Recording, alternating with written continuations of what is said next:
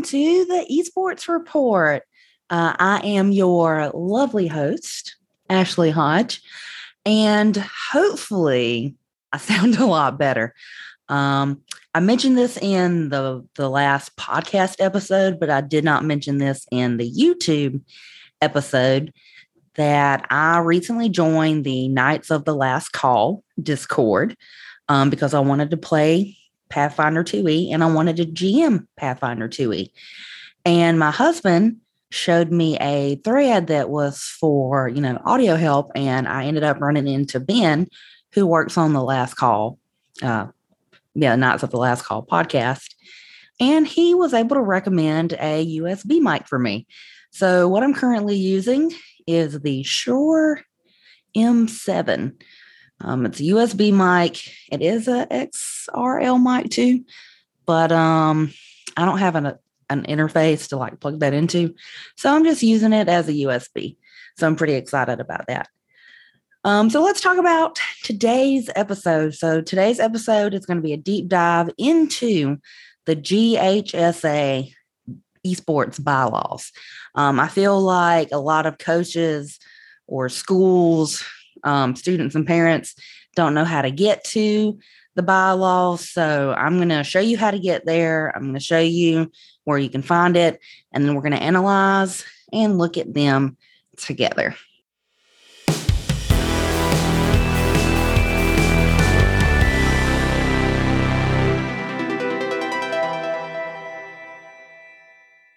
Alrighty, so the first thing I'm going to show you is how to find the GHSA esports bylaws.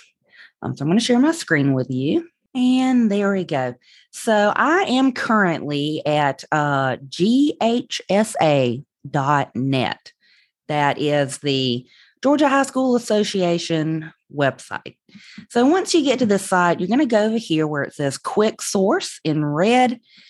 And it is the second option, Constitution and bylaws. So if you click on that link, it's going to take you here and you want to click on the very first one because that is the 2021 2022 bylaws.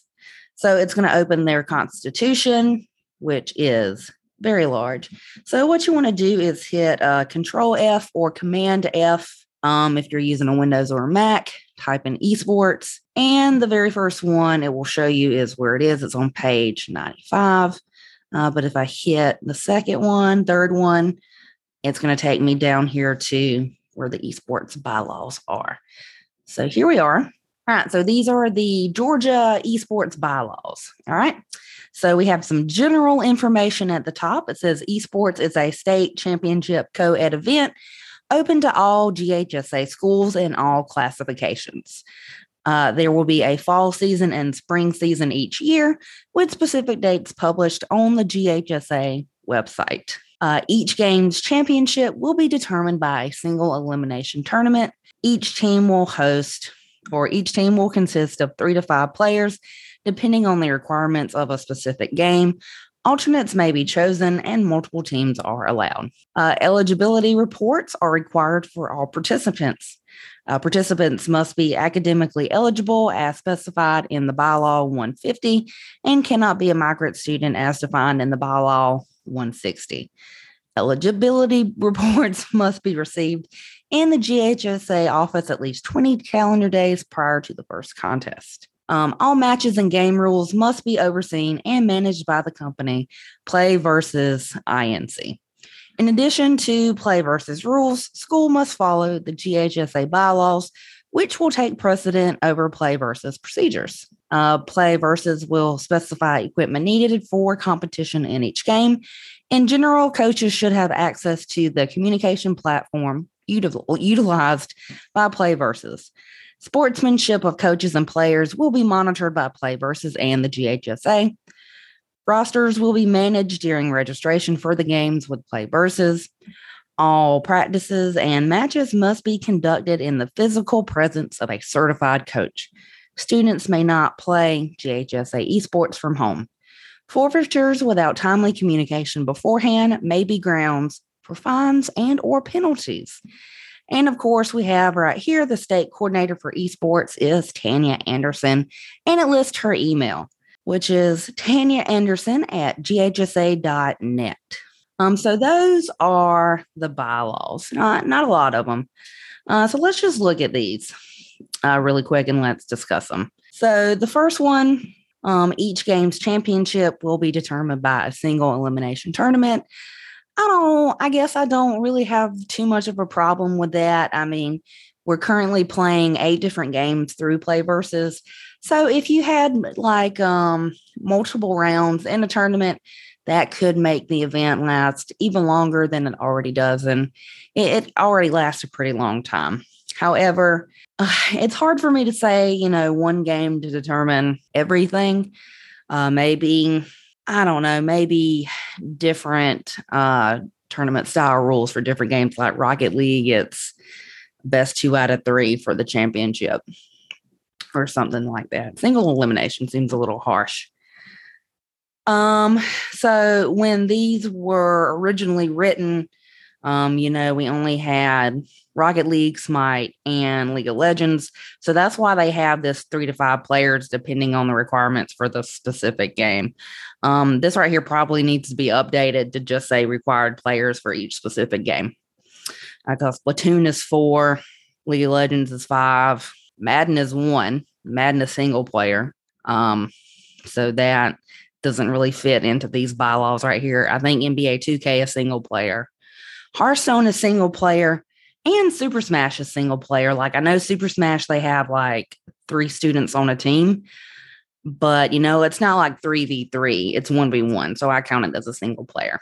So I think that that needs to be uh, updated. And it says multiple teams are allowed. There are multiple teams. Uh, I would like it to be more specific uh, because you might not know this, but for your school to participate in a state esports championship, you can actually only have two teams per school.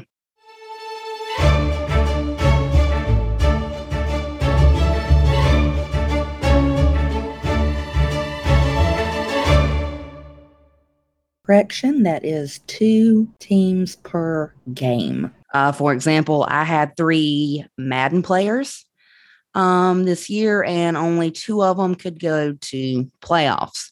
So I don't really have a problem with a limitation on the number of teams um, because I was at Colquitt uh, for a while and I had like 10 League of Legends teams. And that's not fair to a smaller school who might only have two. So I don't mind the, the team limitation. I think that's good. Um, eligibility, uh, can't talk. Eligibility reports um, are required for our participants. That is not unique to esports. Um, basically, you can go to that bylaw in here and look at that. It's very long. I mean, I guess we we could go look at it. Uh, let me, I'll get through all of these and then we can go look at that bylaw. Yeah. So in my, one of my episodes, I did kind of like a deep dive of the three major companies that are, are offering esports in Georgia. Um, so remember with PlayVS, I said that they're partnered with GHSA. And if you want a, a state sanctioned uh, championship, you will use PlayVS. So it's right here in the bylaws. It says all matches and game rules will be overseen and managed by PlayVS. You have to follow PlayVS and you have to use them.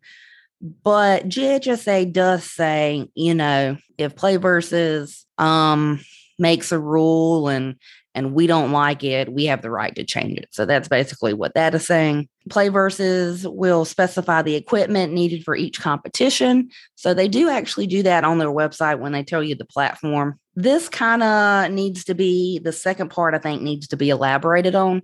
Um, it says in general, coaches have access to the communication platform utilized by PlayVS. Um, yeah, PlayVS. Uh, so in the beginning, uh, if Will was here, he would second me on this. Um, in the beginning, PlayVS only used Discord, um, which is a problem for a lot of schools because a lot of schools automatically will block Discord because it's a privacy issue. So if your school had it blocked, um, you had to go to your IT department and they would either um, block it for you or they wouldn't. So I will say in the recent seasons, PlayVS has actually made an in-game chat feature that is actually within their website that you and the coach can use to communicate. So that's pretty good. And that's a really good workaround the, the Discord issue. Um, sportsmanship of coaches and players will be monitored by PlayVS and GHSA. Um, that's pretty self explanatory. You know, conduct yourself in a professional way and model good behavior for your students. Uh, rosters will be managed during registrations um, with PlayVS.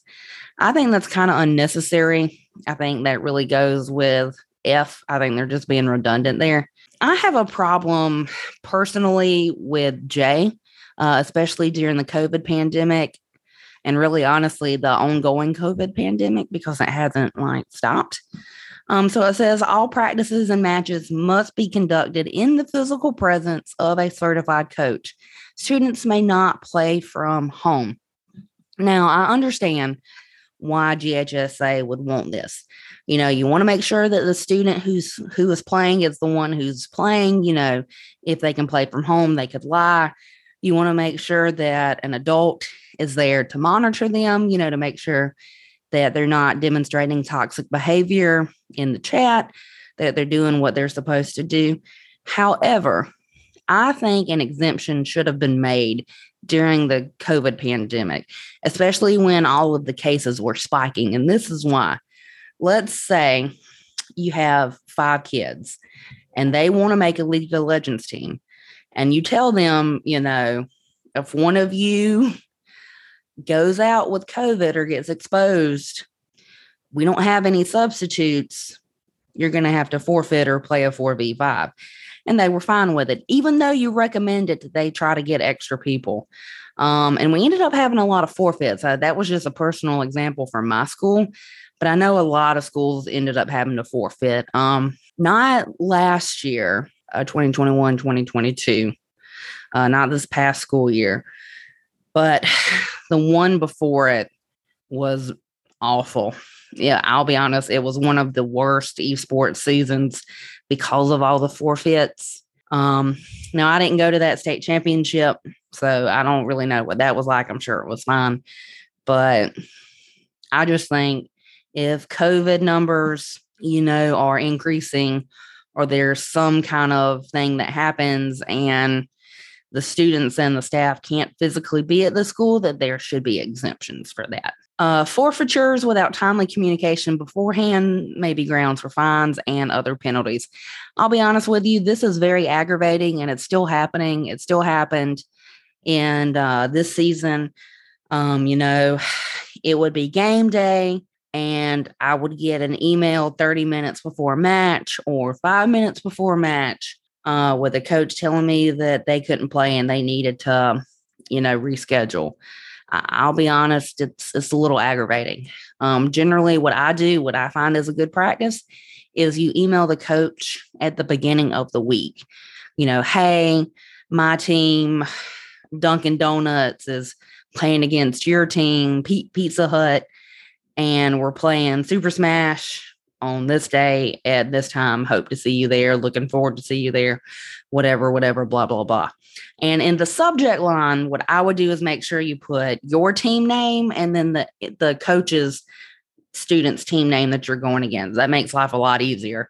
Um, because when somebody just emails me and says, Hey, I'm Coach Bob from whatever school uh, that really doesn't help me. I need to know the the names of the teams and the the game, and that'll help me a lot. Uh, but that's just a personal thing that I do. Um, so yeah, so that's a bylaw. So I guess we're gonna go look at um bylaw 150 really quick because uh, eligibility is a, a big big deal.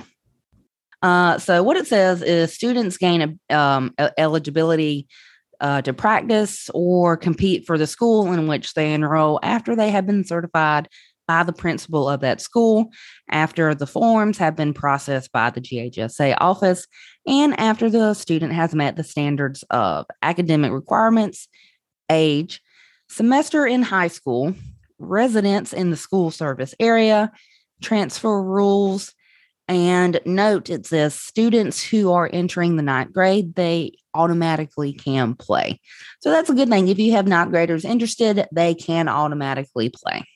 Right. So it says, hey, this certification for these students must be uh, submitted in each sport no later than the date set by the GHSA for the first practice in that sport or activity.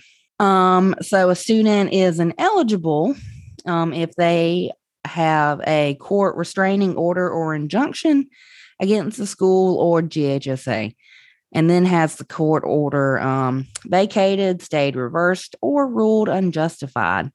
Uh, the executive director shall take one or more of the following actions against the school involved in the interest of restitution and fairness to the competing schools.